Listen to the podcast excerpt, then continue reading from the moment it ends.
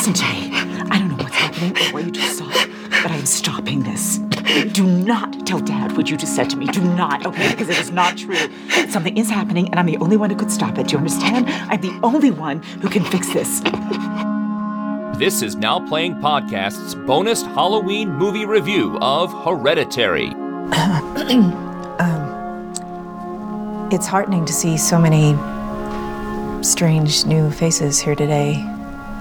Um, I know my mom would be very touched and probably a little suspicious um, to see this turn out. A review selected by Podbean backer Mark Ward. Yes! Thank you! That was so good! Hosted by Arnie, Stewart, and Jacob. They never had hope because they're all just like hopeless. They're all like pawns in this horrible, hopeless machine. This podcast contains detailed plot spoilers and harsh language. Don't you swear at me, you little shit! Don't you ever raise your voice at me! I am your mother! Listener discretion is advised. Who's gonna take care of me? Um, excuse me, you don't think I'm gonna take care of you? But when you die,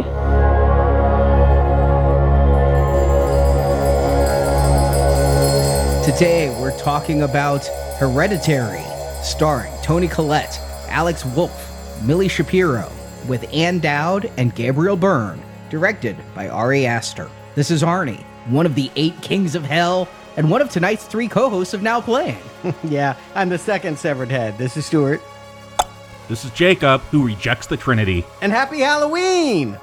Happy, happy Halloween, Halloween, Halloween, happy, happy Halloween. Here's a free bonus show.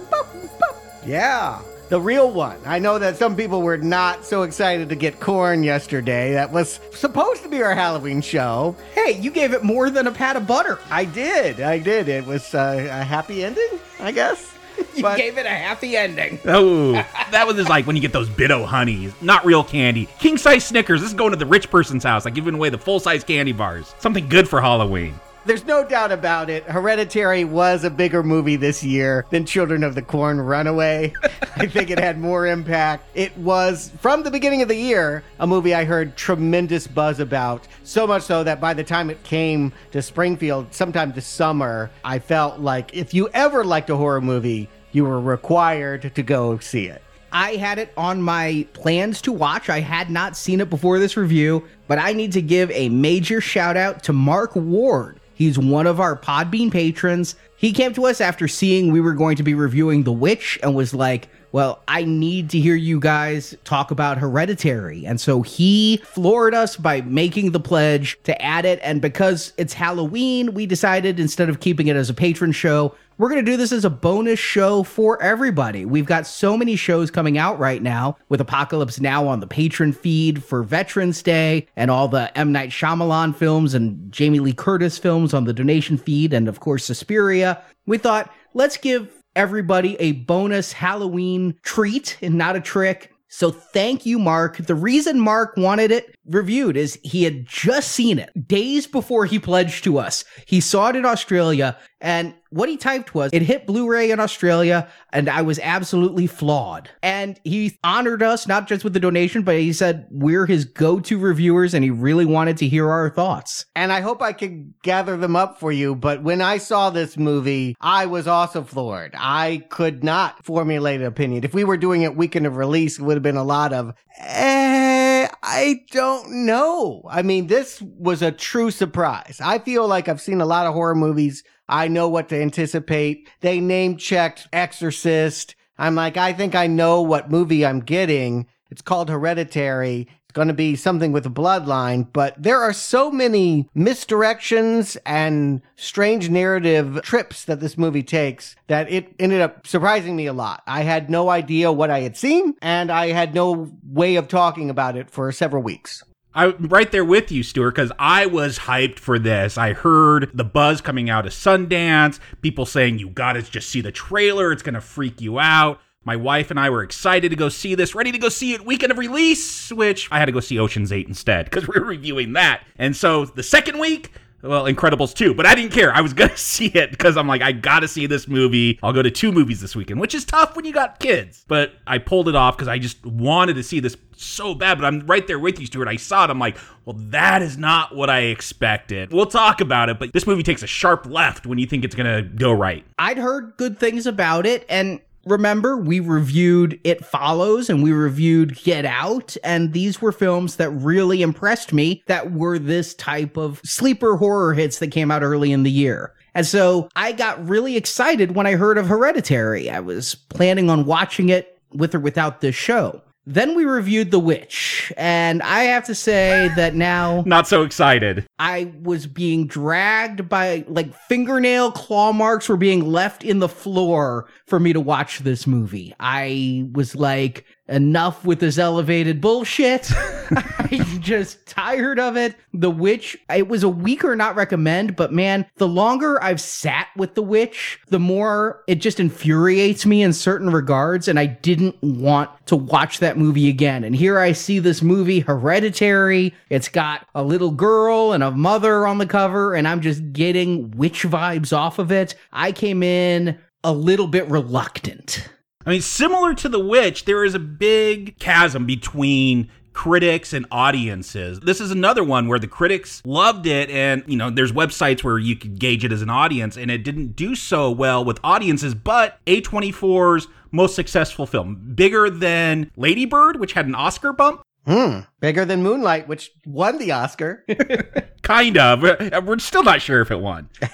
that is a surprise, but again, this is a studio I watched. These are people that anything that they put their imprint on, I will see. That's how much I implicitly trust their quality control. Not to say that I'm going to love it. I oftentimes wrestle with it, but I know it's worth watching. And that's really all that I can ask when I go see an indie movie these days is please let it have more than preciousness. And Hereditary did. And of course, the thing about this one that makes it also hard to discuss is that it comes from someone I don't know. I don't think the world knows much about Ari Aster. I gotta say, these first time horror directors, Jordan Peele, yeah, he had a lot of TV, but then he does Get Out with The Witch. That was a first time director. I guess horror is the go to. It's always been the, like the most profitable genre, but I'm shocked with these very artistic films coming out from these first time directors and their horror films. Yeah, I looked him up. He'd done shorts and that's it. So I didn't know what to expect.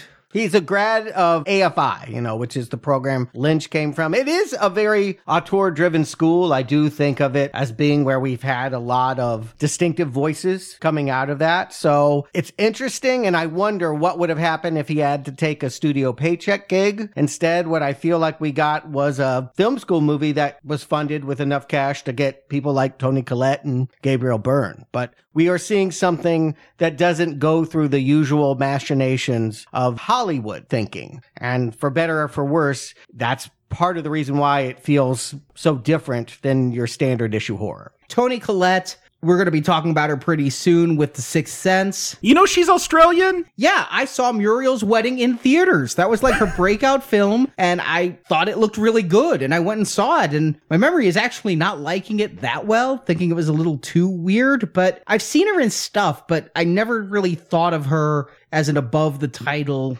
star. Yeah, I was surprised because Little Miss Sunshine, I thought she was great in that. My wife was a big fan of United States of Tara, where she plays a woman with multiple personalities. Then I go to watch the extras for this. I'm like, she's got an accent. She's Australian. Blew me away. My wife didn't even know, and she watched United States of Tara, which was like three or four seasons and it's been forgotten by now, but that Fright Night reboot, she was in that. I think she has two sides. I do think she is known for kind of quirky comedy, indie Sundance kind of comedies, but also has genre cred. If you're making a horror film, she was in a big one with Sixth Sense. Fright Night. She is capable of doing both. She's not snobby about it. She's happy to go in this direction you say she's not snobby. She didn't want to do like these heavy dramas anymore. She said, I just want to do some light, easy comedies. But then she saw the script for this. She's like, well, I got to do this now. That is hysterical because a light, funny comedy, this is not. No, this is an intense family drama horror film. Yeah. And I do think Arnie is right to be afraid. If he doesn't want to see elevated horror, I, that is the category I would put it in. This is a horror movie, but it is also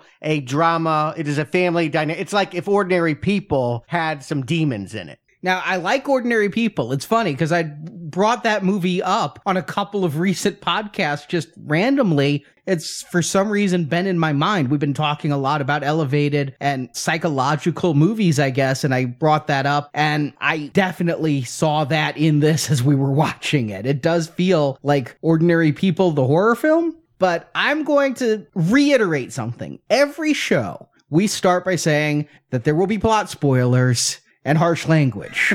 yeah, big spoilers coming up for this one. Oh my God. If you have any interest in this movie, stop. Hit stop now. And it pains me to tell people to stop listening, but stop listening. There's no turning back.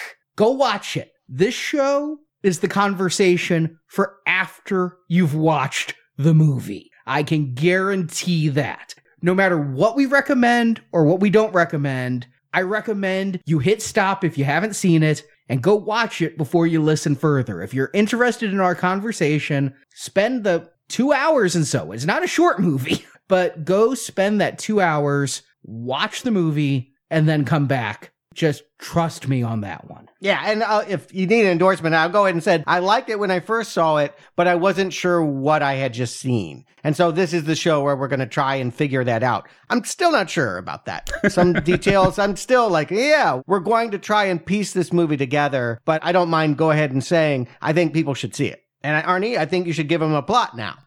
Ellen Lee is dead. She was older, she suffered from dementia, and earlier in her life, her mental illness had her alienating most of those around her, including her family. So while Ellen's daughter Annie eulogizes her mother, she doesn't miss her per se. Annie is played by Toni Collette. She's an artist that makes models kind of similar to the town replica in Beetlejuice. She lives with her husband Steve Graham, played by Gabriel Byrne, her pothead 16 year old son Peter, played by Alex Wolff, and her awkward 13 year old daughter Charlie, played by Milly Shapiro. The family seems fairly normal, even after Ellen's death, but Annie is having trouble coping and even sneaks out to go to a grief support group. This isn't her first bout with mental problems, as she had a tendency to sleepwalk and even woke up one night in her son's room. She'd covered herself, Peter, and Charlie in turpentine and was about to light them all on fire, committing suicide, as her brother had. And now Stop listening. For God's sake, stop listening. Annie's grief intensifies greatly when Charlie dies. The girl was having anaphylactic shock after eating a cake that had nuts in it. Peter tried to get Charlie to the hospital, but Charlie stuck her head out the car window to get air and was decapitated when Peter swerves to miss a dead deer on the road killing all my theories about what was going to happen next. Exactly. 30 minutes in, I have no idea what's going to happen in this film. She ain't Damien? I'm so confused.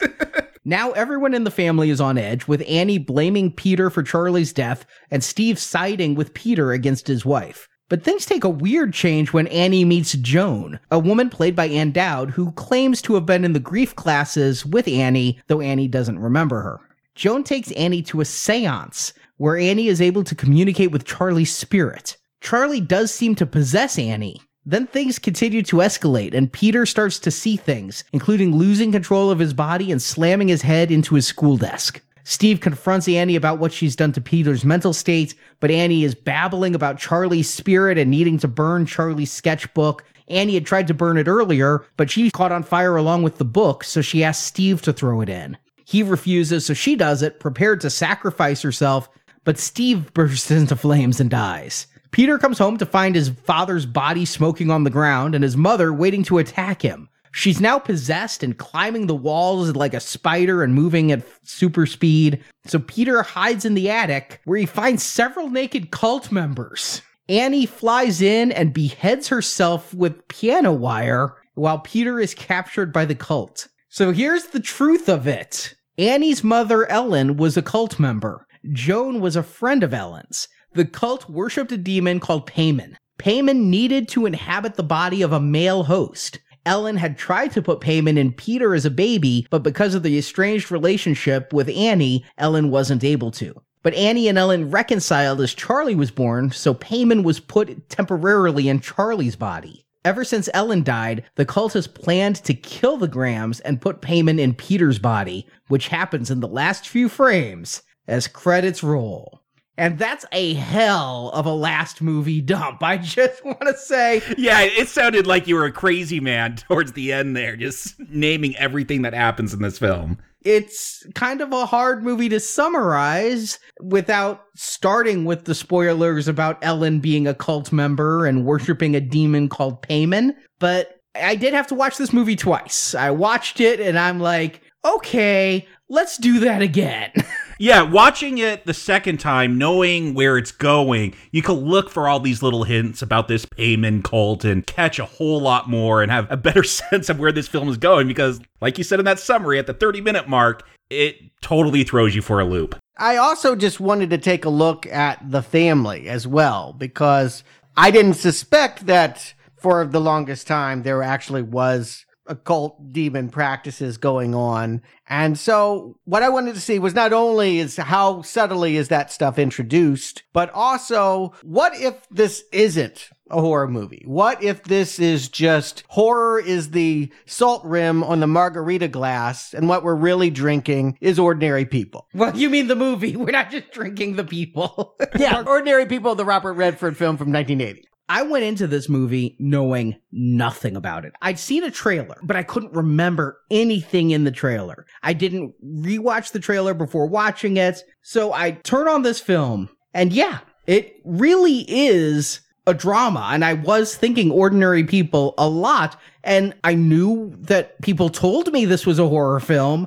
So in the back of my mind, I kept going with these theories of where's the horror? What's the horror going to be? But it was definitely not a horror movie by the classical sense. You don't have your opening scream like kill just to set the mood. This is going to live and die by its drama, not by its scares. Yeah, you go about an hour until you get the seance and i feel like that's really where the horror elements come in. Yeah there's a little girl that's going to get decapitated but it's a family trauma drama like dealing with all this death and i don't think it's shot like a normal horror film. Like this house it could be really creepy looking and it's this old house in the woods but like the lights are always on. Like we've been doing all this argento stuff and i'm like every scene in those argento films the lights are off it's dark and you got weird lighting to make it look spooky and that's what you do in horror movies. This one nope lights are on, it's bright. It's not like The Conjuring or something like that, even though it's a house that could seem really spooky. It's not. And just so it throws you for the first hour, especially, this could just be about a family dealing with grief. It's certainly not your classical horror cinematography, but I was getting like a Rosemary's Baby kind of vibe, some of that 70s horror, because what you have is well lit spaces, but big empty spaces. You have people wandering around alone in this big house and so that to me, I felt like the visual look of this film always let me know that there was something possibly going on. Like it just kept me uneasy. Now, you still could keep me uneasy in a drama, but I just know that it was a little unsettling the way they were filming. And I think a part of that is the score because this is again, unlike most current horror films, I don't think there's a lot of jump scares in this one either. There's a couple, but most of it's atmosphere and that score is just going throughout this opening of this film when it's really just a drama, but it's such an airy score. You're on the edge of your seat waiting for something horrible to happen. It made me really nervous because it's like a heartbeat and it just goes and it doesn't stop. It doesn't accelerate. It doesn't have a crescendo.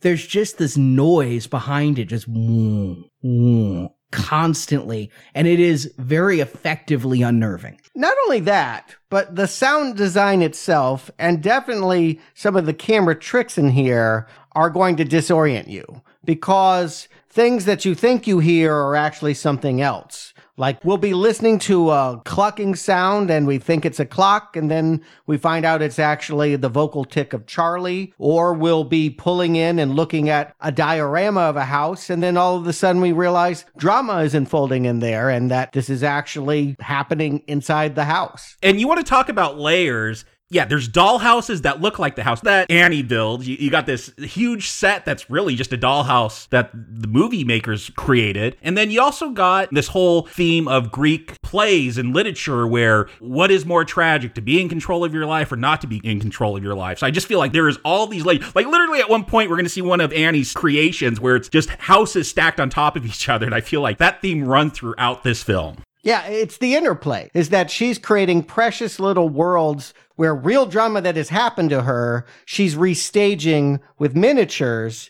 And then all of a sudden, sometimes we're watching the drama and we're suddenly aware of the proscenium and that we're watching it through a stage of some kind. And you're right. There'll even be dialogue once we get to the high school about Sophocles. And it is very postmodern in that way. I do know this director cited one of his big creative references was Peter Greenaway. And I don't feel like many people know that director anymore. Uh, his most famous film is The Cook, the Thief, His Wife, and Her Lover. Oh, yeah, yeah. Yeah, he made everyone watch that movie, even though it's, I guess, not a horror film. I've never seen it. I can't endorse, but I've seen many of his works because they are so beautiful. He is essentially a painter and he kind of treats film like a sketchbook. And so there's always almost like a laundry list of things that he does. And it feels very pretentious, but also very beautiful. He did Shakespeare's The Tempest. He gave Ewan McGregor one of his earliest roles in Pillow Book. It's kind of like watching a living painting unfold, and sometimes there's a plot. And I wonder, in the way that this is staged, it's very pretentious the way that this movie is put together. Does it earn its pretensions? You talk about pretensions. I'm thinking like Wes Anderson, who I love. I love everything meticulously designed and placed. I don't feel like this is in that same category. Yeah, there is a lot of thought put behind it, but it is forcefully pushing a theme, like with exclamation marks throughout when you're looking for it. And I don't have a problem with that.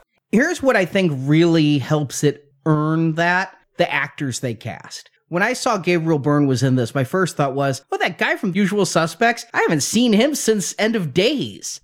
And Toni Collette, I knew, and these kids I didn't know. I hadn't seen Matilda on Broadway, so. Yeah, that actress, she got a honorary Tony for that role as Matilda. And I should say, she is very strange looking. They did play up. There is makeup involved with that. She doesn't actually look like that, though she has an unconventional look.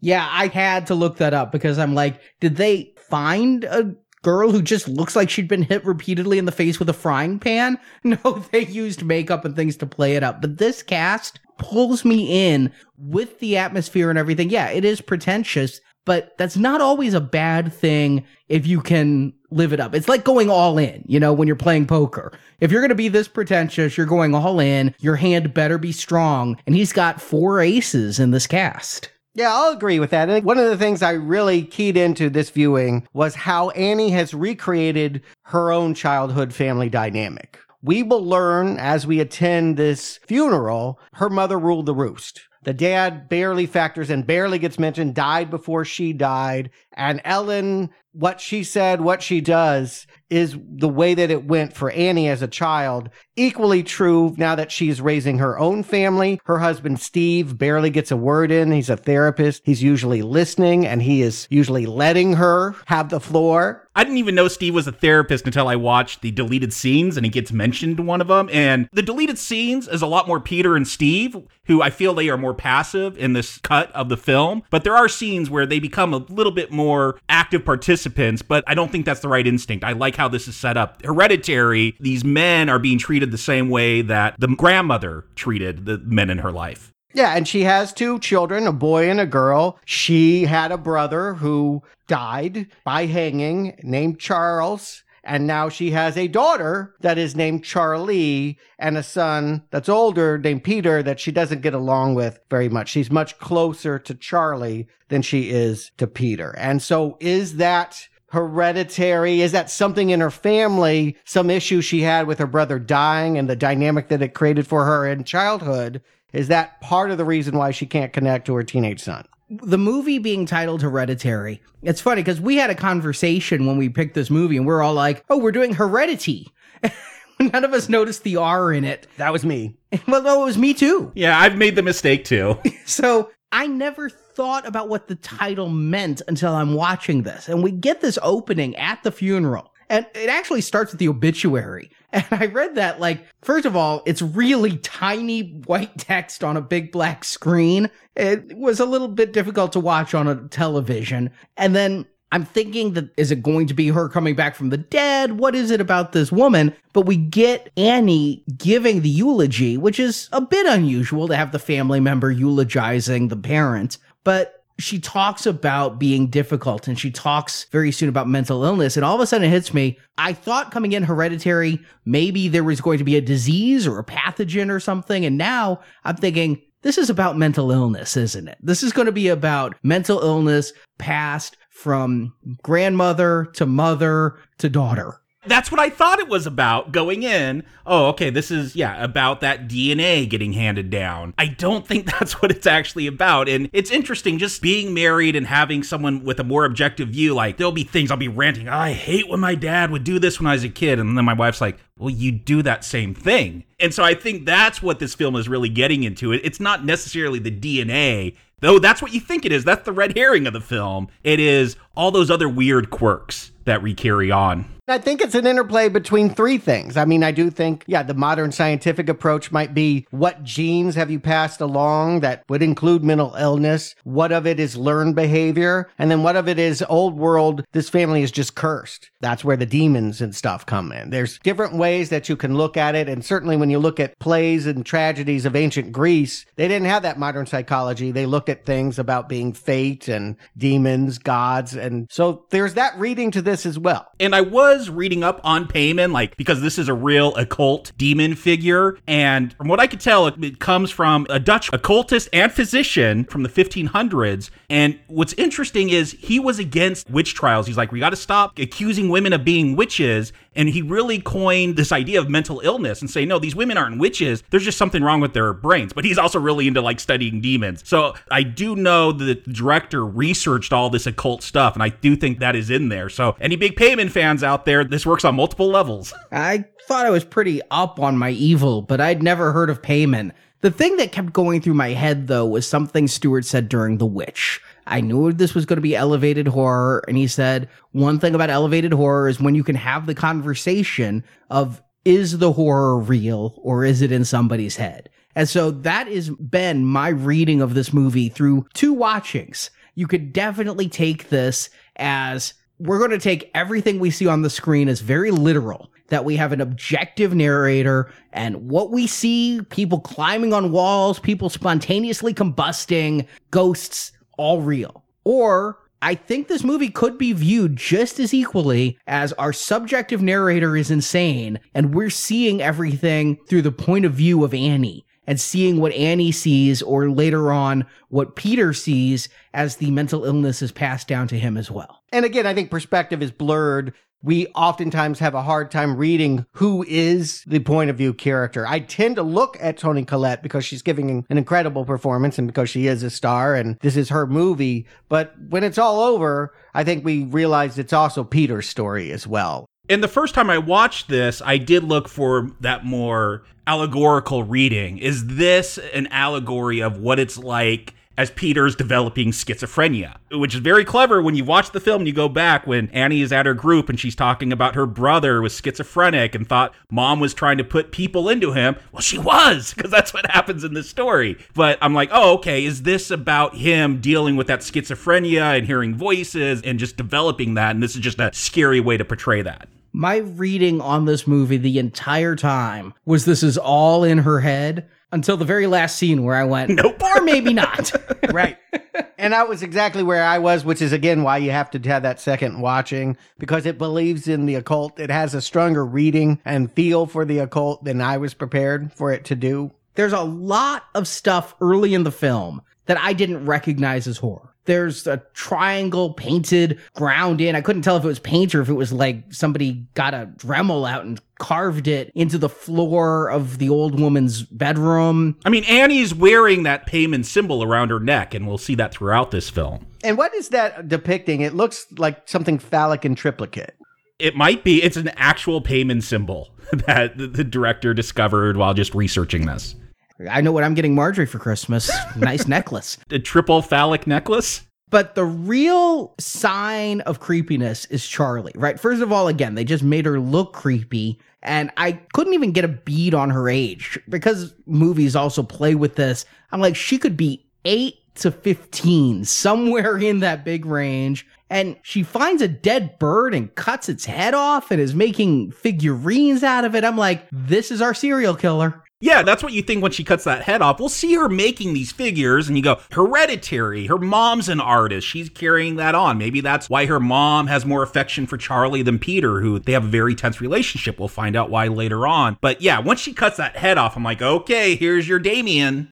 I found this really funny and I was bummed that I didn't know about this on release. As part of viral marketing, Charlie Studio actually opened up an Etsy store where you could buy her little built figurines and they sold 24 of them to an unsuspecting public. None with actual bird heads, but you can go to Etsy and look for crafts by Charlie G and you can see the 24 dolls that they sold on there. That was a little bit creepy too.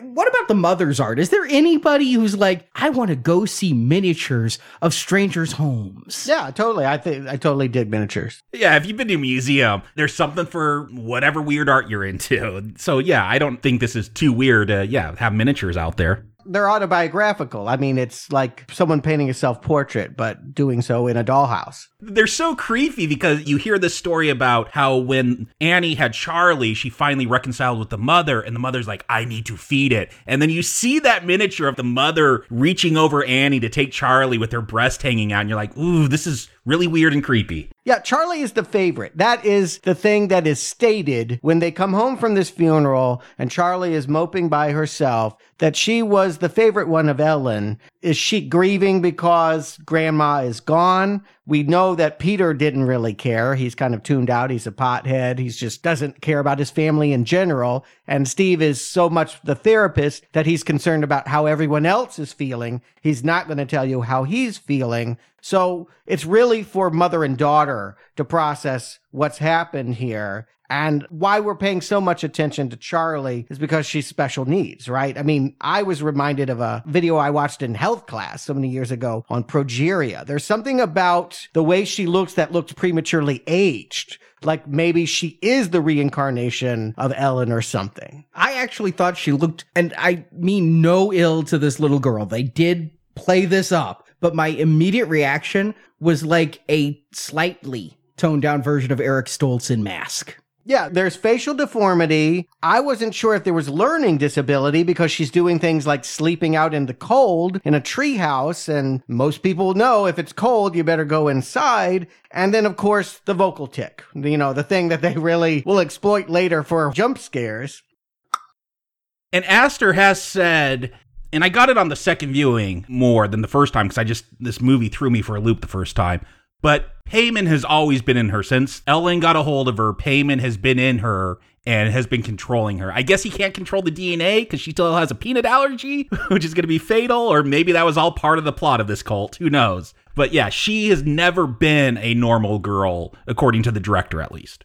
That was kind of my reading on the second watching as well. And we sort of get that because she's sitting in class. They're supposed to be taking a test and she's just kind of staring off into space. Yeah, she's working on one of her little dolls. I believe she's making her father burned, is what it looks like to me. Oh, that what she was doing? Yeah. I saw her staring at scissors on the teacher's desk, and I'm like, is she gonna go insane? What's gonna happen here? All the things she's making, she's obviously psychic. I assume that just from seeing her, and characters in these kinds of movies always have clairvoyance. So the fact that when she asked her mother, what's gonna happen when you die? Who's gonna take care of me? I think, well, Toni Collette is definitely marked. She's marked for death, and maybe this little girl will be in some way responsible for it, or at the very least will know when it's coming. Does she know her own death is coming? She's drawing that bird head with the crown on it. She seems on some level, and again, maybe it's subconscious, maybe none of these characters can really realize what's going on. That's something that's said uh, within the movie is tragedy. Yeah, that's the Greek tragedy is that they have no control of their fate. And that is, depending on your view, more tragic than if you could control it. Yeah, so maybe Charlie is just a part of that tragedy in the sense that she is compulsed to do things and draw things that are of her own doom. That she is, in essence, in seeing this bird die, seeing her own decapitation later that day. Oh, I go a step further. If this is Paimon, he wants it. He wants out of the Charlie body. He wants into the Peter body. He wants this ceremony. And so, more than clairvoyance, this is a plan. He knows what the cult is going to do. He knows how everything's going to go. One thing that I read on IMDb trivia but did not catch on two watchings, the telephone pole that decapitates her later on has a Paimon symbol on it. Yeah, you didn't notice that? I the first time I watched, I'm like, what does that mean? Okay, I was too busy picking my jaw up off the fucking floor. Well, Peter is forced to take Charlie to this high school party. Yeah, and they just drive by that signpost, and when the car goes by, there is that symbol there. And I'm like, huh, Toni Collette had that necklace with that same symbol. What does that mean? Something's going on. Okay, yes. Paimon may be in her. If you're inclined to believe an old world superstitious reading, she may be possessed by a demon, but she is not Paimon. This is a little girl. I don't believe that she's faking it the way that Damien will be like, oh, I'm just a good little kid while I saw off the branches on the treehouse and make my friends fall to their death. She just wants to have a nice life, right? I mean, I don't get the sense that she's plotting to kill herself or to kill someone else. She's not evil, is my point. No, I don't think she's evil, and I do think she's evil. You think that she is consciously aware that she is an, uh, a satanic demon jumping into the body of her brother? Yeah. Oh, I do not. I don't read it that way at all. Yeah, I never got that sense. The way this character is played, she's very aloof, very disconnected. She's too human. yeah. I see. I think she's not human. She's very cold. I mean, the fact that she sleeps out in the cold, but also she doesn't want to go to the party. She doesn't want to interact with anybody. When I see a little girl cut a head off a dead bird, there's something creepy as fuck about that. And I thought that was the turning point for her. That this is when she is going to go Damien. But you know what? She's got some kind of physical deformity in the film that they play up. So I'm like, yeah, maybe she's shy. She doesn't want to be around people. She'd rather be an artist and be alone, creating things, creating a world where she's more comfortable because she feels like an outsider. She can't eat things without making sure there's not nuts in them. She's weird looking, all this stuff. I didn't take that as evil. Yeah, no, exactly. She is a little girl that might have a demon inside her that is, yeah, playing the waiting game. And so she's two at once. And I think that's true for a lot of the characters. I think that might also be true for Toni Collette and certainly for Peter. Is like they don't know what's waiting for them, but on some level they do. I do like the way that they drop her peanut allergy earlier when they're going to the funeral. They're like, "Do you have the EpiPen?" And having her have cake. Are you sure there's no nuts in it? It at least feels natural. Knowing people with peanut allergies and people with children of peanut allergies, it's a conversation you hear a million times. But you're watching a movie. I'm like, that's gonna come into play. Yeah, I thought it was a little obvious. And when she's at that party, I'm like, come on, you, you got a nut allergy, you're not researching this stuff, and you're not carrying your EpiPen with you? But maybe that is Paimon involvement here. He's like, leave the EpiPen behind. You're going to have some nuts tonight. Yeah, I, again, I don't sense that she's suicidal. I sense that she's a little girl at her brother's party that is cringing from embarrassment. And we know that her go to is food, specifically chocolate. She'll pull out that chocolate bar just to give herself some kind of comfort. And it's just a brief shot of someone dicing up nuts while they're making that chocolate cake. You wouldn't necessarily know they were so finely ground that it has the allergy in it. The theme is if you were paying more attention, you could have avoided this. He said he wasn't going to go drinking. Well, he's getting stoned. The point is he's not paying attention to his sister and she's not paying attention to what's being put in her chocolate. And consequently, they have to flee this party and get to the hospital. Now, the way this scene is shot, you see her kind of gasping for air and writhing around the back seat. You see him driving. You see her roll down the window. Now, I knew something was going to happen here. I didn't know what. The way she was fumbling for that window, I thought maybe she was going to have the car door open, which I actually had happened to me when I was six. Of course, no seatbelts in the 70s. I thought maybe she was going out that way. Then the papers start flying around. Peter gets distracted. So I'm thinking car accident. She doesn't have a seatbelt on. She's going to fly through. I never saw that they would decapitate her.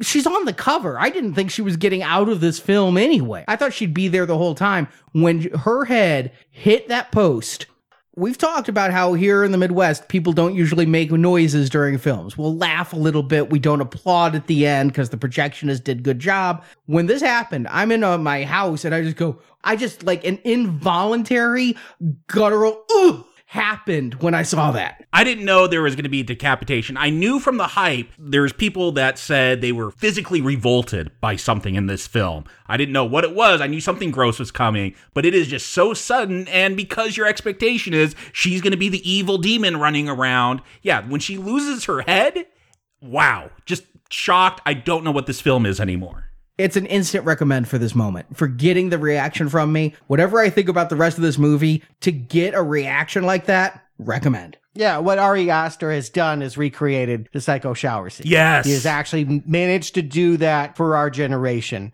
We usually have everything spoiled, and somehow I didn't know about this. I'm hoping the secret was kept from most people that come to this film, and it's just devastating for lots of reasons. Of course, it's a small child being decapitated. That in of itself, horrific. And two, all of our theories about what she might represent and what was going to happen next out the window with her head. Yeah. And they don't pull the punches on this either. I mean, we're going to see the next morning the head's rotting with bugs on it. I mean, that is truly the most classical horror thing as far as gore and things go is that. But also, Peter is in shock. He stops the car and you don't know what he's going to do. Is he going to call 911? What's he going to do? He drives home and gets in bed, which I understand. When you're in total shock like that, you're not responsible for your own actions. You do things that may not be logical. And this is what I like about elevated horror because this is not what would happen in a typical horror movie. This is a human drama dealing with grief and shock. Like, I am uh, just amazed. You watch Peter just drive home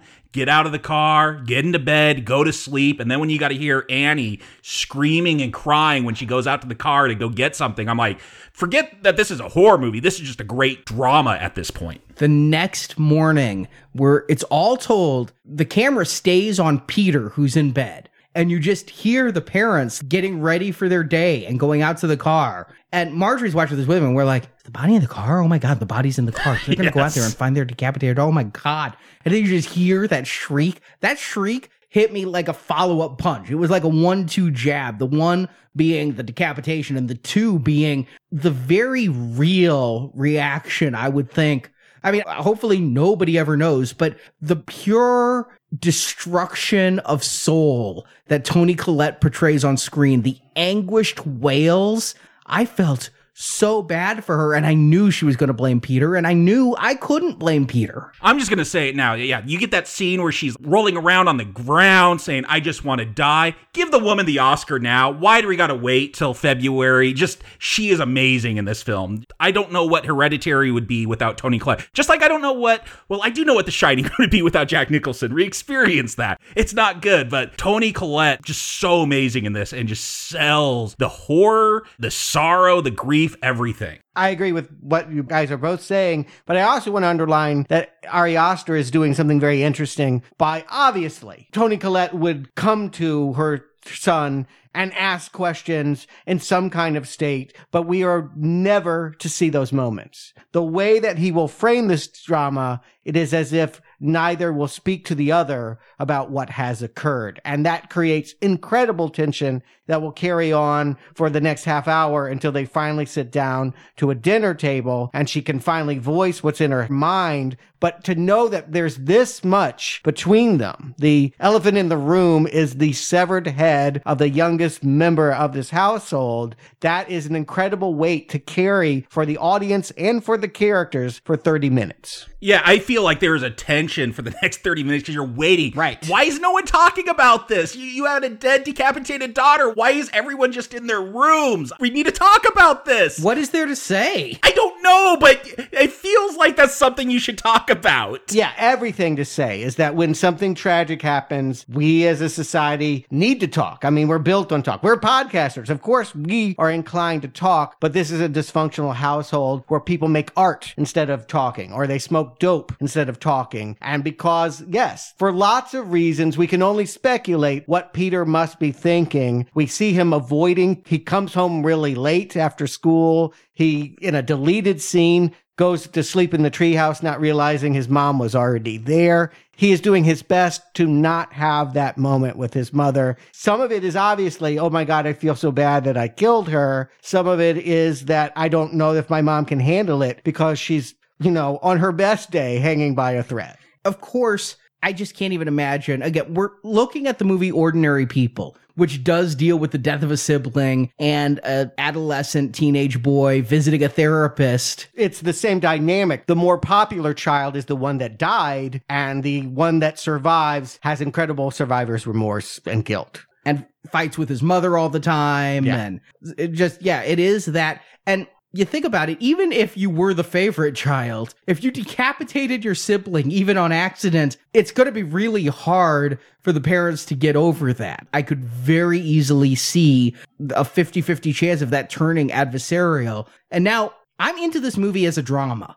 Yes the horrific thing is you have a decapitated little girl. That's horror enough but I'm into this family. I'm into their dynamic. He has suckered me in. I can't look away from this film. It could just be a drama from here on out. But these people and that scenario coming out of nowhere, it's so rare that I actually like a car accident death in a movie. I think of so many movies where they just decide to turn on a dime. Oops, look at the randomness of life. We got hit by a car. But this one got me. I mean, I like dramas, and Manchester by the Sea did this recently. I mean, I definitely would be cool if this movie were just that film. I see a lot of those provocative, dysfunctional family. It's what you usually expect to come out of Sundance, not a horror film. But I want to point out they have laced this all with horror moments throughout all of this. From the earliest beginnings, Annie thinks she sees her mother's ghost in the work study when she turns off the light. And Charlie thought she saw Ellen out in a field by a burning fire. The husband even has gotten a call that the grave has been dug up. Someone has desecrated Ellen's tombstone and dug up the body. They have been telling us, if you're paying attention, and again, that's the big theme of this movie, that Ellen is here among them doing some mischief. and I'm definitely seeing a lot more of these. Of course, I saw the ghost mom and the fire and all that the first time I watched this, but there are other little things that I'm picking up the second time, knowing where this story is going. Like at one point, Peter is just smoking some weed underneath the bleachers and his throat tightens. It feels like, oh, that Paimon or Charlie has now gone into him and he's starting to inherit some of those traits that she had, which is what the story is going to tell us that, yeah, Charlie or Paimon goes into Peter by the end of this, and we'll see those little things throughout. I had no idea where it was going, but I thought maybe he'd be the next to die. I don't know this actor, and physically, he just did not look like the son of their union. He doesn't look like their offspring. yes. He has some eyebrows that just are incredible. What's really funny is apparently this is the second time he has played Gabriel Byrne's son. so if somebody thinks they look alike, I don't think they look alike at all. I but I really thought he might be the next to go. It's Gabriel Byrne. I honestly thought he would step up in this movie more than he ever does. He seems to have come in, but like, I'm not going to do an American accent. I'm not going to diet. I'm going to come in. I'm going to give great line readings, but I'm not here all that much anyway. no, the men in this family are not the focal point. Even though Paimon wants that male body, it's all about the women. Yeah, the focus of that. And again, that you're thinking about matrilineally following that genetic line. Yeah, is this something that has been passed on not through Gabriel Byrne, but through Toni Collette's character that's afflicting Peter once he's now, yeah, having visions, possibly schizophrenic, or more likely, if we're to take the ending literally, demonic possession. And the next surprise is, I think, the movie's weakest. I know very well Aunt Lydia is evil, but they want us to think that Joan is just a friendly person at the support group who is going to help Annie through some processing of this grief. Who's Aunt Lydia? Ann Dowd is in Handmaid's Tale, which is a popular show on Hulu. Yeah, and she's amazing in that. When I saw this, I'm like, she looks really familiar. Who is that? And I go to IMDb after the film. I'm like, that was Aunt Lydia. Looks amazing. Throw some makeup on her, do her hair a little bit. Ann Dowd, great. Like Aunt Lydia is horrifying. I highly recommend The Leftovers. She was incredible in that. Also a villain character, although a complicated one, and a movie called Compliance. She should have won the Oscar for. She was absolutely fantastic. Love to see her in anything, but she's such a big presence to me. Again, maybe if you don't know her, you just think, oh, I'm not paying attention to this character because she's outside of this weirdo. She seems like a flake at first. And what does she understand about all the terrible things going on in this dollhouse? But in fact, she knows everything because she's Ellen's old friend and she is going to make sure that the transference of Paimon takes place. Here's what I will ding this movie on even after two watchings. And maybe you guys will disagree with me. I'm the newbie here. I'm the one who's just seen this film for the first time, so my opinion here may change. But I feel some of the storytelling regarding Joan and the cult and their relation to Ellen is a little too obtuse, a little too clunky, and it comes about inorganically. Like when they go to Joan's house and she has some weird doormat that looks like a very thin pillow. And she talks about having bought it at a craft show and. But Annie recognizes it as her mother's embroidery. Right. Yeah, I thought that it was pretty obvious that they were telling us something was going on. I knew something was going on. I feel like when we are finally told about Paimon, it's too late. There's stuff dropped in the models that Annie is building. There are all these Latin words put up there. I don't know what any of them mean. They're throughout the house. They're on the walls throughout the house, and she's seen them. I think they're just creepy words. Some of them actually do mean stuff. They're just old Latin or whatever. But yeah, I think it just gives this vibe that Annie and this family is not in control. There is something pushing them along. To your point, Arnie, I think it's definitely worth asking is this movie too loose in the editing? It's over two hours. It's somebody's first film. Did he not have control over this? Or is he a genius for creating all of these misdirections? It's his first film. It's hard to know. If I had more to look to, if I could say, oh, that's his style, he usually does that, that might help you process this. But because we have really nothing to point to, I don't know. I can say that I never feel bored by this film, but I do wonder in processing all of the red herrings and just all of the meticulous details. Are they all important? I know they're not all important to me, but maybe to someone else's reading because this movie invites multiple interpretations. Other people say, oh no, you can't cut all of this stuff about the seance. That's so super important. I do agree it's the least interesting part of the movie, partly because I'm on to Joan. I know what she's trying to do. I figured Joan was something. The fact that Annie drove to that support group again, and what I didn't catch till the second viewing, did you guys notice that with the mail, they like have this shot of the mail being delivered after the funeral, and there's a pamphlet for visiting a psychic. Yeah, no, it's a, a flyer for a seance. This cult is doing all these different things to try to push this along. So we got to get a seance somehow. So maybe they'll show up at this one. No, that didn't work. So now we need Joan to like try to get Annie to participate in this seance. I mean, Aster said if the plot to put the deer in the road to get Charlie decapitated didn't work, they had other plans to bring this about. Yeah, we don't have the movie told from their perspective. And in fact, none of the characters that we're following, with the exception of Joan, who's popping up late, and now we're into this film, have any insight into what's going on. So,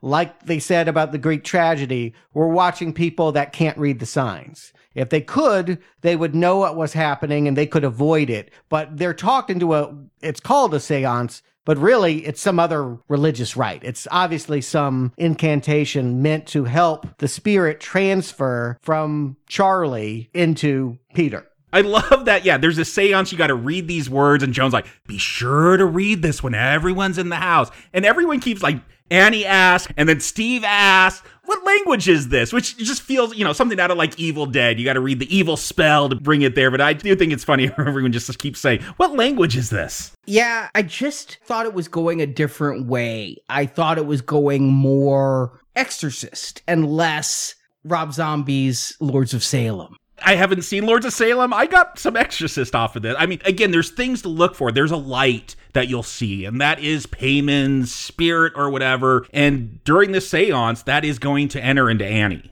That light that comes, it's like this laser light. It's almost like Michael Jackson's Rock With You video from the 70s. You know what I thought that was? I thought that was fire because Annie had talked about almost lighting herself and Charlie and Peter on fire. She sleepwalked. She came in, she covered them all with the paint thinner. She was going to burn them all up. And so I thought this might be like this an occurrence at Owl Creek Bridge or Donnie Darko, like all of vision in the last moments. And this light you see is the blue flame that's spreading.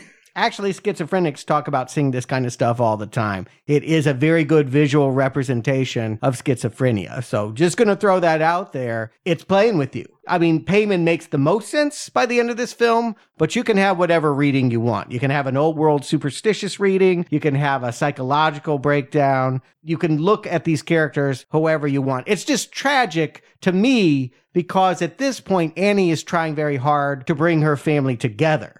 In her mind, having a seance is going to bring them together. Steve is horrified. As a man of modern science, he doesn't want to have anything to do with this occult ritual. And Peter, of course, doesn't even want to see his mother. There's been so much that's gone between them. And when you find out that he woke up, yeah, as Arnie said, woke up one night to be covered in paint thinner with his mom striking a match, she will tell him, I never wanted to have you. I tried to miscarry. I didn't want you in my body.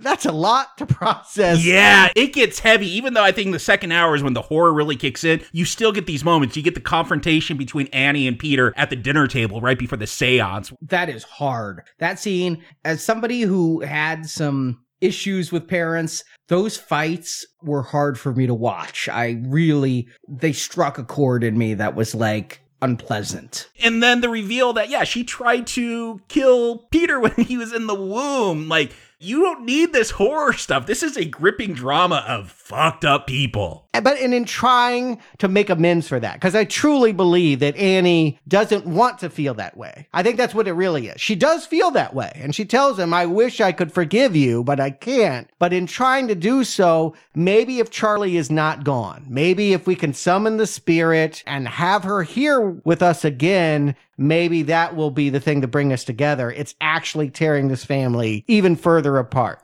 Well, Annie is acting like a crazy woman. I mean, we are being shown this movie a lot from Annie's point of view. And so we can understand her rationale about why she's acting the way she's acting. We see everything she sees. But if you just take a step back, imagine being Steve and coming home one day and your wife who has had some emotional troubles because lost her mother and her daughter in very short succession and is now babbling. It's like a manic depressive type of thing where now she's having this manic episode where she can't talk. She's talking so fast and she just can't stop talking and she's shaking and she's got everything going. You, everybody has to come together and do this crazy thing right now. I have seen manic depressives and this does not ring false. Yeah, and again, I have sympathy for her when I put her story together. Of course, she wouldn't want to have Peter. If you had the family dynamic that she did, to know that she could have a son that has schizophrenia, to remember what happened to her brother, and to know that her crazy mother couldn't wait to like get the baby out of her, she had to cut all of that out in order to even go through with it. I mean, her mom didn't allow her to miscarry, protected the child that much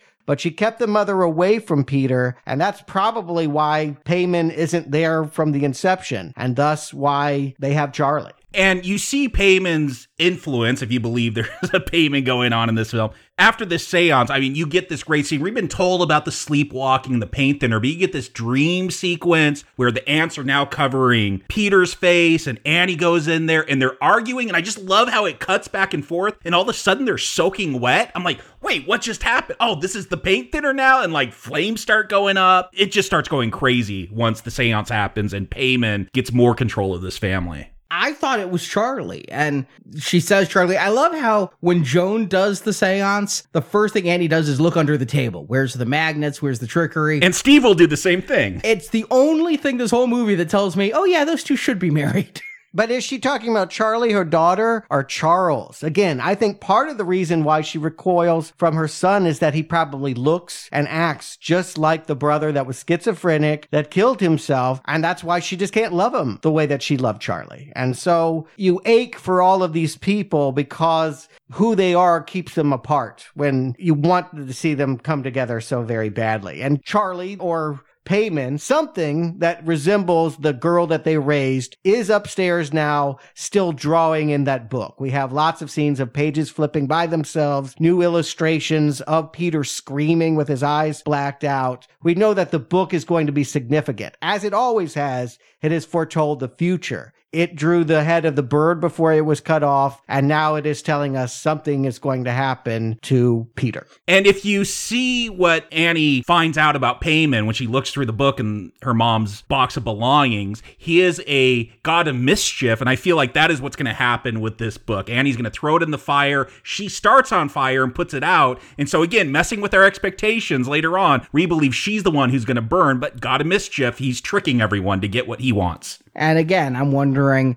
is she sleepwalking? Is she actually setting herself on fire and there is no book, or at least not in her hand? What is going on? Or is she just burning the book but having this vision that she's being caught on fire? There's so much going on. Meanwhile, again, Gabriel Byrne's Steve does not have much to do in this film, but he keeps getting these phone calls and this is in the first hour when it's mostly drama, not a lot of horror, but you just keep hearing grave desecration and things like that. It's like something's going on with the mother's body. I think you can figure that out that she's missing. That is gone. Eventually, we'll see photos confirming that. But the fact that she's been a ghost in this house has told me that really from early on. That it wasn't a surprise to find out that the mother is still a force to be reckoned with, even in death. We got that sense even from, yeah, the eulogy was that this woman is not going to stay down easy.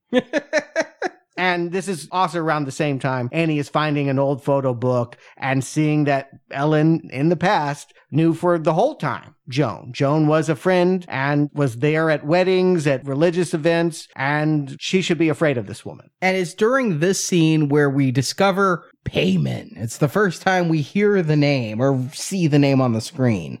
I don't know how I feel about the, it would prefer to be in a boy's body. I'm not sure what to make of that. You know, normally in movies that underline gender differences, that's what the movie's about. Here it just seems like a weird conceit of like, well, that's the reason why Charlie didn't stick. But it says in the text, you can read, hit, hit pause. The book says it can take female form. It just prefers a boy. Yeah, I mean, it was in Charlie for what, 13 years? Because that's what was going on with all the weird grandma breastfeedings. And they, when, the, when they said that the grandmother was feeding, I thought they meant like with a spoon in a baby jar. When you see the diorama. Until you see that miniature. she's still lactating? How the hell does that happen? I do get the feeling Ellen Paimon was in her, and then she put it into Charlie. She tried to put it into her son, but he killed himself thinking he was schizophrenic. And yeah, they've been waiting for that male host. This is where the movie gets, you know, this weird pagan cult movie and with all their rituals, and you're just not expecting that. It's out of nowhere. So you're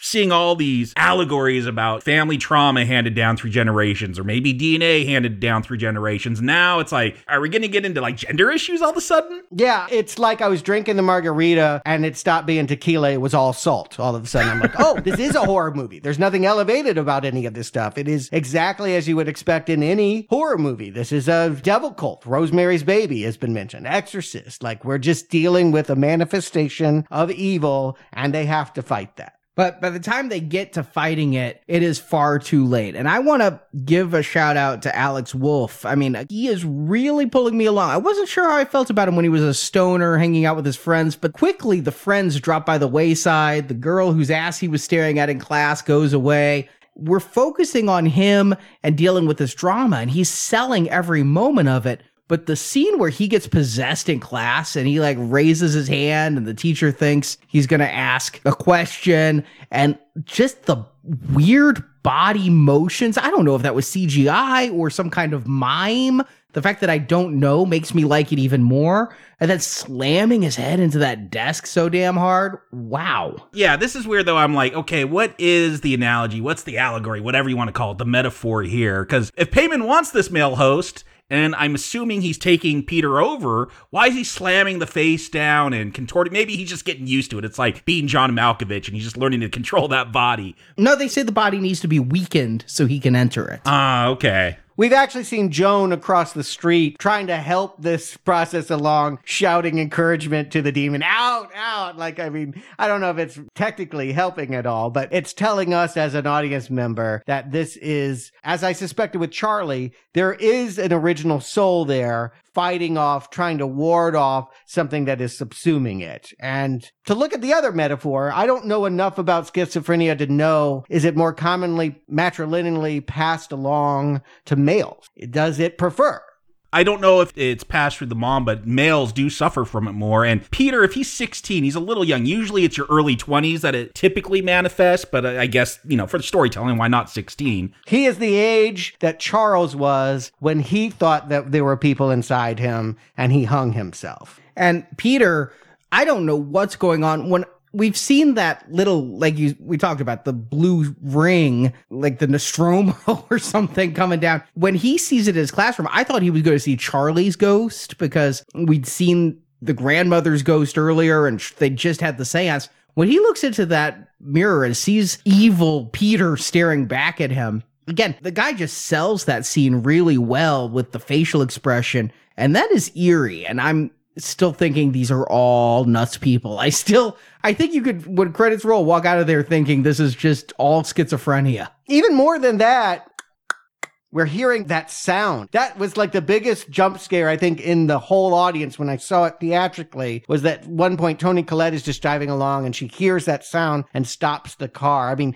just to know that something about Charlie is hanging out with them is very unnerving. Peter does, before this, see Charlie. He wakes up and she's standing in the corner, and that head goes rolling off and turns into like a basketball. Right. It's sad because we thought or at least Annie thought that bringing Charlie back would bring them all together. And what she's really done is, yeah, create a tragedy in which there's no escape now. Yeah, we see something.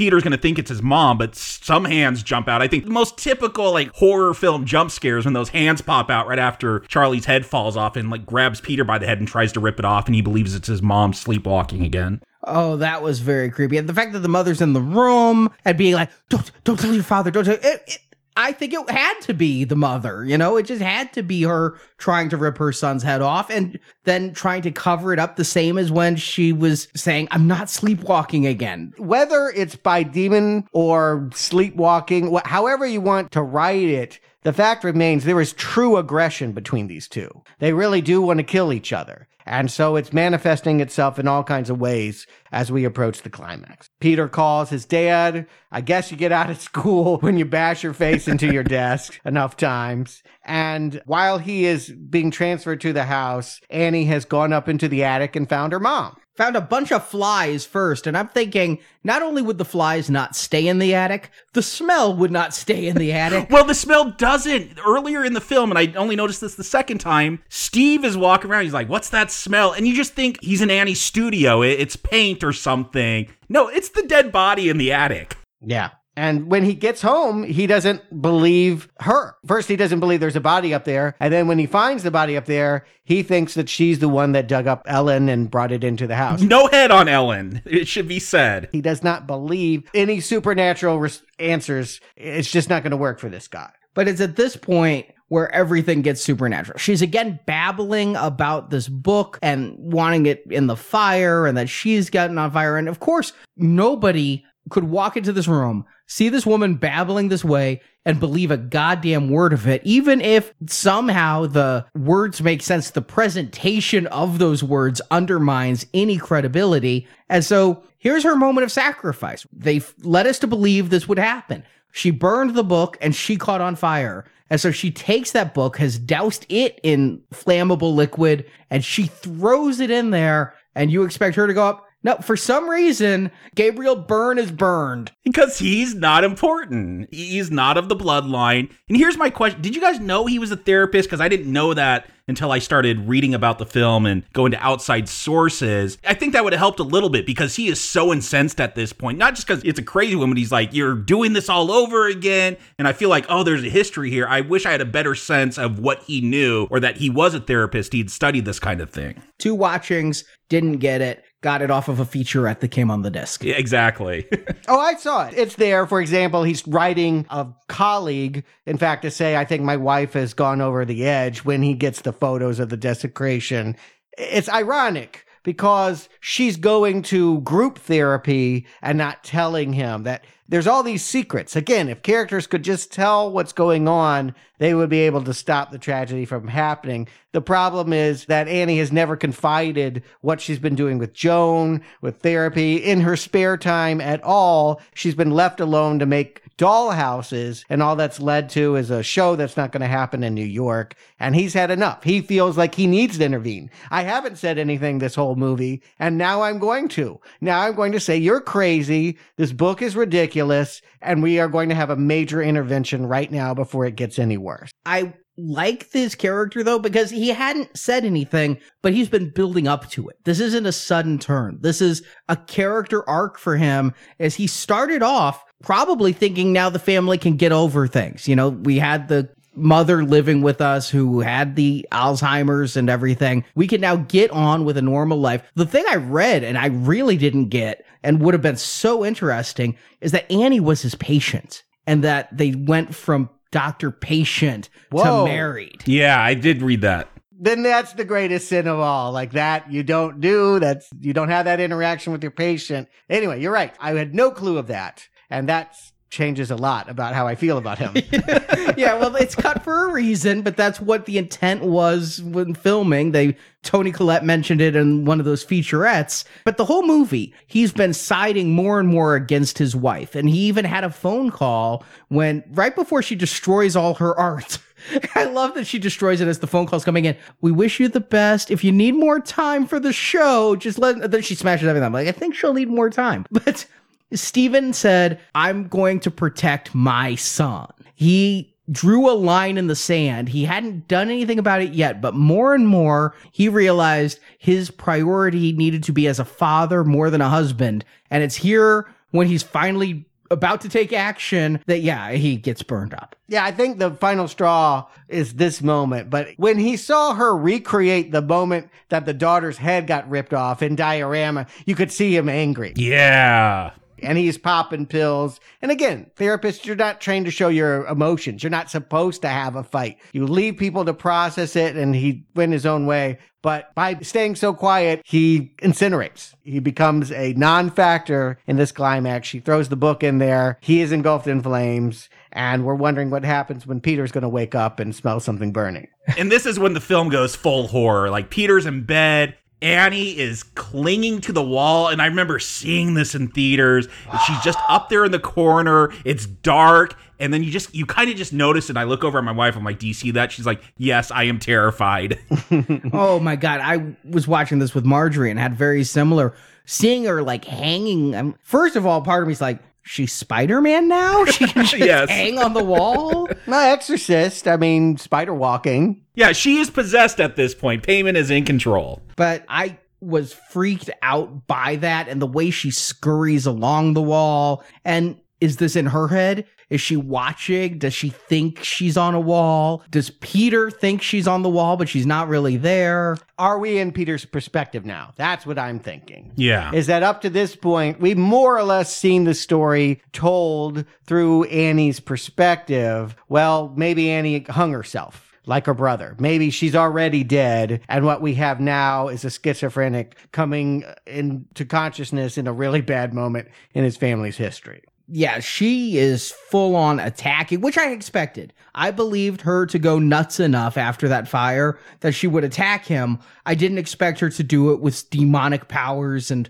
the ability to levitate. It is so freaky when she's sitting there. Peter runs up in the attic, closes the door, and she's clinging to the ceiling, smashing her head against that, pounding at. and they sped up the footage. It got it Yeah. got really horror there. It's even better because of the anticipation. He runs up in the attic. We hear the pounding. I'm thinking, but wait, she had to get a hook to reach that. That's up so high. How can she be up there? She's floating around at this point, Stuart. yeah. And I'm like, oh, okay, it, it can't get worse than this. Nope, Toni Collette took to saw her head off now. And yes, Peter has to become what is expected of him by all of the occultists. They're going to get rich. That was on the other page of the book of Paimon was that people want this to occur because Paimon rewards them with, you know, whatever, monetary wealth, it looks like for sure, and then whatever else that evil will afford you. But It is so out of the blue. And this is Wh- What all the all the old naked people walking out of the attic? yeah, this is where I'm thinking Rob Zombie's Lords of Salem very Okay. specifically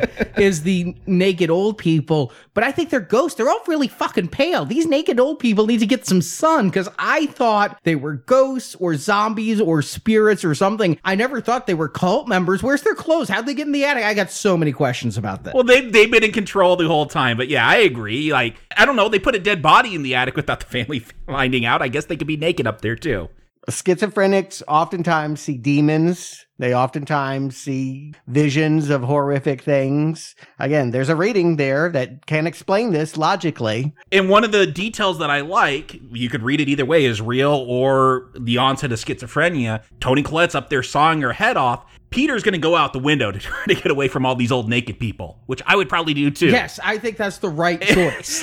when I see Annie floating in the air, beheading herself, everybody's dying by losing their heads, and the naked people and the attic door is blocked off. The way they framed it, the director is telling me he's going to jump out the window, and the framing is like, yeah, that's what I would do too. Yeah. I will take a broken leg or a few broken ribs. I will even take being paraplegic for the rest of my life over dealing with these old naked people. But the detail I love is you see Peter laying on the ground. You still hear that sighing noise of Annie, and then you hear the thud of Annie's head. It's all just showing Peter though, and you see that as soon as that thud happens, you see that light come down and rest on Peter. Yeah. And then something black leave his body as well. There has been a transference. He stands up. Want to point out, you might miss it in all of this horrific imagery. If it wasn't awful enough, the family dog is dead. like, yes, you just see it laying there. A few feet away, poor Maxie, the corgi, is a corpse for reasons unknown. I completely missed that on two watchings, and I'm glad nobody should kill a corgi. They're too cute. That's how you know Paimon is evil. That's how you know this movie's not sentimental. And the treehouse, you know,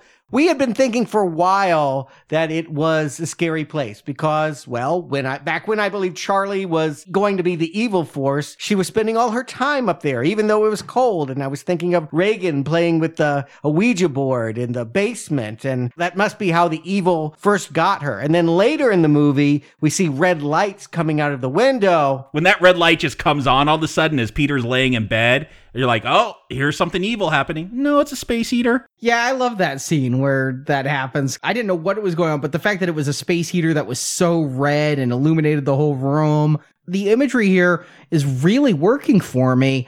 And it's because it's all based in that drama. It feels so real to me that I can go with the unreality of him going back up there. And I don't know how they fit so many naked old people in a treehouse. Yeah, it, it takes us back to the whole idea of the models again. We're kind of back in a miniature. It's like the treehouse is a miniature of the one we were in before, and it's like one of Annie's dioramas come to life. She's always told autobiographical stories from her life using these dolls, and this is the final one. We see her body with no head. We see Ellen without a head. We see Charlie with no body on a mannequin. like one of her toys she would make. There's that the mismatched head and body. And what's interesting, you get to this point, and this movie's just gone so crazy during the last 30 minutes. The score totally changes. It's just this very fantastical, light music all of a sudden. It, again, it just shifts. Rite of Spring, I kept thinking it, it, it felt, yeah, Yes. almost hopeful. And again, I guess to Satanist, it would be. Yeah, and that they have Charlie's head on the body there. It's just very hard to watch this scene because of where we're at. I'm usually pretty desensitized to everything, but seeing that was pretty hard. And again, this actor playing Peter, his facial expression, the way he's like dazed, confused, disbelieving, and then all of a sudden it's like Paimon takes over. You see the confidence. You see- You see them raise his head a little bit, like he is the leader of these people. And what's really interesting is Joan, she's going to tell Peter what's going on, but she doesn't call him Peter. She says, Charlie, you're all right now. Yeah. You are Paimon. And so I guess even though Paimon didn't want that girl body, they always had that affection for Charlie because she carried that spirit along, got it from Ellen, and now it's able to transfer into that male body that Paimon wants. But does that mean Charlie's spirit is free and that Paimon is now in Peter. I'm According to again, according to Aster, there was never any Charlie. She was Paimon since she was a baby, and Grandma got a hold of her. so there is no little girl, only Di- there is no Dana, only Zuul. Correct. According to the director, you could interpret it another way if you want. The thing I've noticed about the director, because I did do a little bit of reading, he's very interested in talking up the demonic side of this and not so interested in talking up the psychological side of this. No, and he also mentions that a lot of these ideas and stories came from a personal place. And again, this is someone we don't know. If he had a long history and someone had the interview and dug into his past, we would be able to point probably to moments that are autobiographical. I assume with a character who, you know, we see Annie always telling stories from her life in miniature. That's kind of what a filmmaker does as well. I suspect there are several moments here that come from his actual life and maybe one day we'll know what those are. I'll say I kind of do appreciate that this isn't an analogy for how schizophrenia or mental illness is, is something evil, something demonic, because that, that's something that's been played up in Hollywood forever. I've dealt with clinical depression my entire life. I have a sister who deals with severe anxiety, and I think there is such a stigma, and, and there's always this fight against that. That it's not the psychos that are out there killing people; that people with mental illness are often are more harmed than the ones doing the harm. So I'm I'm kind of glad that's a red herring, and they go away from that. If you want a more literal interpretation, that it's not mental illness is a demon that's going to destroy your life. I think when credits roll, you can walk out of this room thinking whatever you want it to be. It could be either or. Oh yeah, you you could have that interpretation. But the fact that the last shot shows them in the dollhouse, the film, you know, that's black all around, and we see like a cutaway wall for that treehouse, just like the dollhouses Annie had built. They were puppets all along, and it, it is pretentious, but it comes through very well. So, Jacob Stuart is hereditary in your genes. Jacob. Yeah, this is a film. I liked it the first time I saw it, but it is like Stuart said. There, there is a psycho moment in this movie that just totally threw me. I'm like, I don't know what to expect now, and that's fun. Like that doesn't happen in movies very often. So I hope you watched it before you listen to us talk about it because that is just a rare experience these days. We're with spoilers everywhere. It's hard to avoid them. But yeah, I think this is a well crafted film. It's obvious that Aster put a lot of thought and detail, maybe a little too much. I mean, there there are a lot of layers in this, and it could get kind of muddled, like trying to figure out, okay, is is this a cult and th- this is about that kind of thing, or is it about schizophrenia? I, I do like just a kind of a broad. This is about how you aren't always in control. You inherit DNA, you inherit parenting styles, all that kinds of thing. And to turn that into a horror, I, again, I like that idea. I've always said I don't like horror, but the last few years, I just seen this explosion in this elevated horror that I've really gravitated to and it makes me excited. Like the fact that I was excited for a horror film this year when I saw uh, Hereditary says something. So yeah, I think this is a, a great crafted film, great acting. Again, give Toni Collette the Oscar now. We don't need to wait. Sorry, Lady Gaga. I don't care if the, that star is born. give it to Collette. But yeah, strong recommend for Hereditary. Stuart. Yeah, I am certain I'm watching a very good film, even though I'm not exactly certain, even the second time, with months to process the original theatrical experience, what it is that I've seen. If it's a portrait of madness or superstition, all that I can say conclusively is it's a tragedy in which the characters couldn't get out of their own way. And that you feel every bit of the pain that they feel in being unable to change their fate. The movie does remind me in a strange way of Sixth Sense when I saw that 20 years ago. And not just because that also stars Toni Collette. I remember that movie came with a groundswell of hype. Masterpiece. Next Hitchcock. Genius. It's a word I always struggle with. And when I saw Sixth Sense, I'm like, yes, there are moments of brilliance here, and yet there are things. They were little things at that time, but there were things that made me think the director had blind spots. And now that I've had more chance. you think Aster's got a happening coming up? Well, I think that, you know, the more M. Night movies I've seen, the easier it is to spot what does and doesn't work in Sixth Sense. I wonder if that won't be true for Hereditary. Right now, it's just an outlier. It's just an oddball film. I don't know if it's a masterpiece or a very good first film that has some weird quirks that probably could have been tightened up. But the important thing to know, the only thing to really focus on at this point is that I want to see more from him. I want to see this movie again. And I highly recommend it to everyone. Even if you don't like elevated horror, if you don't like the idea of horror aspiring for art, I think there is enough here that's just got genre appeal that you, everyone should see it. Yeah, the last 30 minutes of this, if you're a horror fan, watch the last 30 minutes when it just goes crazy. Yeah, and I have no problem with horror as art. I like horror that pushes boundaries of all kinds, including storytelling. It, but The Witch made me really have a negative attitude. So coming into this, at the 30 minute mark, I didn't care if there was going to be horror. I didn't care if there were going to be ghosts. I think the genius of this movie is it's a solid drama that has ghosts in it. And so it works without the ghosts, whereas I feel like The Witch the drama there didn't work as well. It was always in the shadow of the witch because of how it was told to us with the baby being killed and the woman bathing in its blood and things. It teased things from the start that were not answered in an adequate speed or in the end adequately at all for my taste. Here, this family pulls me in and I'm so with it. And yeah, I can't describe the sheer emotional reaction I had during the car accident scene. But the more I watch the film, the more I'm wondering what is real. And you know what movie this kind of reminded me of? Is Donnie Darko when I first saw that film. And there wasn't the director's cut that has like text popping up to explain what's going on in Donnie Darko at the time. I saw the theatrical cut of Donnie Darko. And for both these films, as soon as I watched it, I became obsessed with analyzing it and wanting to know wait, what?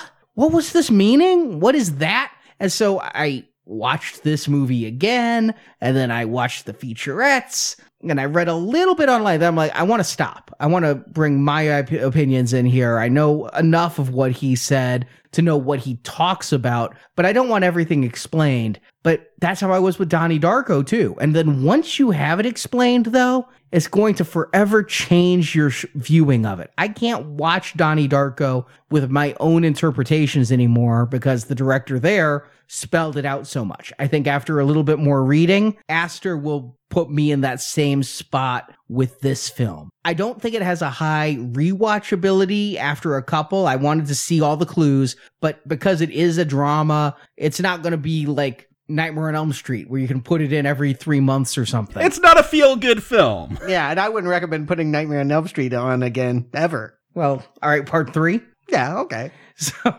but it's a very strong recommend from me. This has brought me back to say, okay, some elevated horror is good. Not all of it is going to be to my taste, but this movie, and maybe it's because I do like a good family drama and I like good performances and I like good cinematography, but this thing has atmosphere oozing out of it. It's singularly the best thing I've watched this Halloween season. Yeah, and the word singular, I just want to focus on that. It's unlike anything else. Even though we can make references and Peter Greenaway, and I know he loved Carrie and wanted to bring that. There are things you can cite, but the movie operates by its own dimension.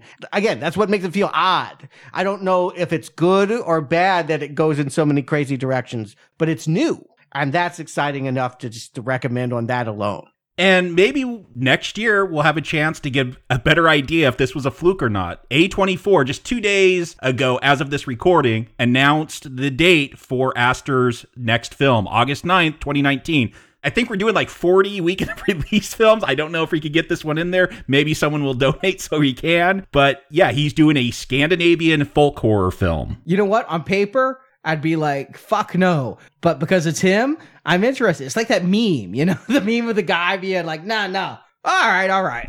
Yes. Yeah, and I I have already confessed on the record. If you go listen to our witch show, become a patron, go hear what we all had to say about that. Scandinavian horror is something that I think is underrepresented these days and really cool. So I look forward to that. That will be really uh, neat to see someone, an American at that, follow in those footsteps. But again, thanks to Mark for introducing me to this film and for giving us a good thing to discuss. Everyone should thank Mark because, Extra show for everyone. yeah, hopefully you enjoyed listening to it and it was your Halloween treat that is good for you. It makes you think and it doesn't have excess amounts of sugar and no peanuts that are going to make you stick your head out your window and then get decapitated. And If you did enjoy this show, please think about heading to iTunes, leaving us a five star review, and letting other people know what you enjoy about the show in a few words. And yeah, as Stuart mentioned, if you want to hear us discuss more elevated horror, including Get Out and The Witch,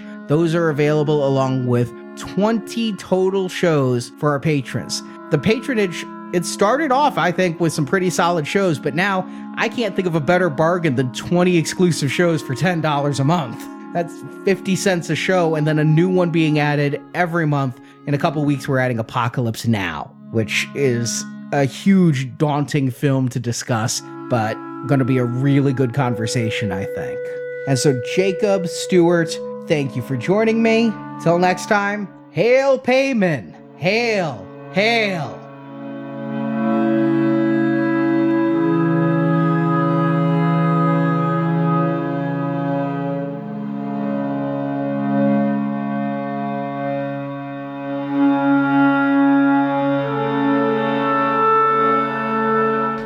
Like this. What's happening? Please stop. What's going on? Mom! Please, you're really freaking me out. Please stop. What's Dad, happening? make it Why is everyone please. scared? Why are you scaring me? Make it stop! Make it fucking stop! Thank you for listening to this episode of Now Playing Podcast, and we hope you've enjoyed this bonus movie review. Did you feel like you wanted to cry today?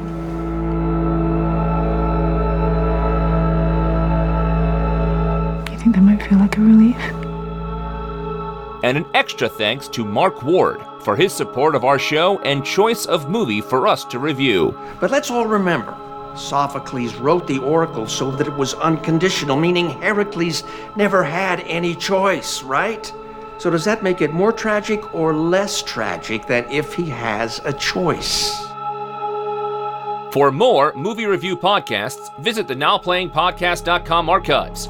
There you'll find hundreds of film reviews, including The Incredibles, Batman, Spider Man, Hellboy, The Godfather, Back to the Future, Die Hard, The Fast and the Furious, and more. And come back each week for another new movie review. Okay, well, I'm uh, I'm gonna go see a movie. Okay. Now Playing relies on listener support to keep operating. For our podcast's 10th anniversary, we have released over 150 donation podcasts through our Podbean page. Available there are series like The Matrix, the Quentin Tarantino films, Planet of the Apes, Jurassic Park, Aliens, and Pirates of the Caribbean. Links to our Podbean page are available at nowplayingpodcast.com. Our country has had many ups and downs, economically speaking. We've talked about the struggles for a decade. We suffered through many, many hardships. Wall Street had been going so well that when it finally crashed because of the great boom, it caused a huge decline in the economy. You can also join our Podbean crowdfunding campaign to help our show grow. Backers of $10 or more will receive exclusive bonus podcast reviews, including Scarface, Monster Trucks, Goodfellas, Beetlejuice, Galaxy Quest, and more. Plus, a new exclusive review added every month. Please, I really, really need you to be open to this. Please, please, I promise. Both of you. Please, I need you to be open. Please. Come on, Steve. Come on, come on. You can also donate to us directly via PayPal. Details can be found by clicking the banner at the top of our website, nowplayingpodcast.com. We need to do this as a family. This needs all our energies, okay? Together. Want 125 more Now Playing reviews? Also at nowplayingpodcast.com forward slash book, you can order Now Playing's film review collection, Underrated Movies We Recommend. This book has 125 reviews about films you probably haven't seen, but you should. Read this out loud, every syllable, very carefully. It's to make things start. You can also follow Now Playing on Google, Facebook, and Twitter. There, the hosts post new episode announcements, movie reviews, and contests where you can win movies and soundtracks. Hey, are you guys friends on Facebook? You're friends with. Dude, I said Facebook. You can also help Now Playing by leaving us a five star review on iTunes. A link to Now Playing's iTunes listing can be found at nowplayingpodcast.com. It doesn't make it easier, obviously, but sometimes it makes it less lonely. Now Playing is produced by Arnie Carvalho. And then I realize that I am to blame. Or not that I'm to blame, but that I am blamed. And what do you think you feel blamed for? I don't know. Now Playing is edited by Arnie. How's it going? Yeah, just working. Taking a break from avoiding the show. Now Playing's credit narration by Brock. I heard his voice. I felt his presence in the room. The opinions expressed on Now Playing are those of the individual hosts and may not reflect the opinion of Venganza Media Incorporated. Well, that was your opinion, and you were wrong. Venganza Media Incorporated is not affiliated with, and this podcast has not been prepared, approved, or licensed by any entity that created the film analyzed herein. All movie clips and music included in this podcast are the intellectual property of their respective copyright holders. They are included here for the purpose of review, and no infringement is intended. Please, I know how it sounds, but there's no way to talk about it. I just need to show you, okay? Please, you'll see. I'm completely lucid. Now Playing Podcast is an exclusive trademark of and may not be used without the express written permission of Venganza Media Incorporated. Now Playing is a Venganza Media production, copyright 2018, and no part of this show may be reproduced, repurposed, or redistributed without the written permission of Venganza Media Incorporated. All rights reserved.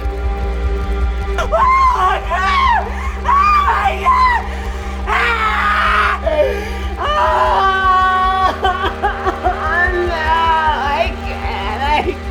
I just want to die.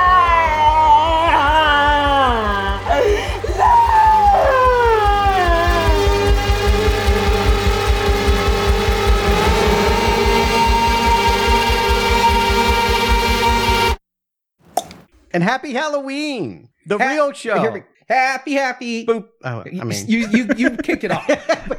we, we can't get it together here. Yeah, I already got a blooper in. Ah. The cult worshipped a demon called Pyman. Payman. Yeah, uh, simple Simon. Simple Simon the Pieman. Give a shout out to Alex Wolff. I mean, again, I don't know Peter, this. Wo- or yeah, Peter's Yeah. his name in the movie. No, not sorry. Peter and the Wolf. Yes. well, I It's say great. Peter I Wolf. love the oboe in that. the little duck he's killed. I used to love that as a kid. The oboe was my favorite. It was part. the best part. Du- du- du- du- du- du. Uh-huh. Du- du- du- du- du- du- du. I'm sorry, you were saying something about this movie? if you just want to keep making people's ringtones, go right ahead.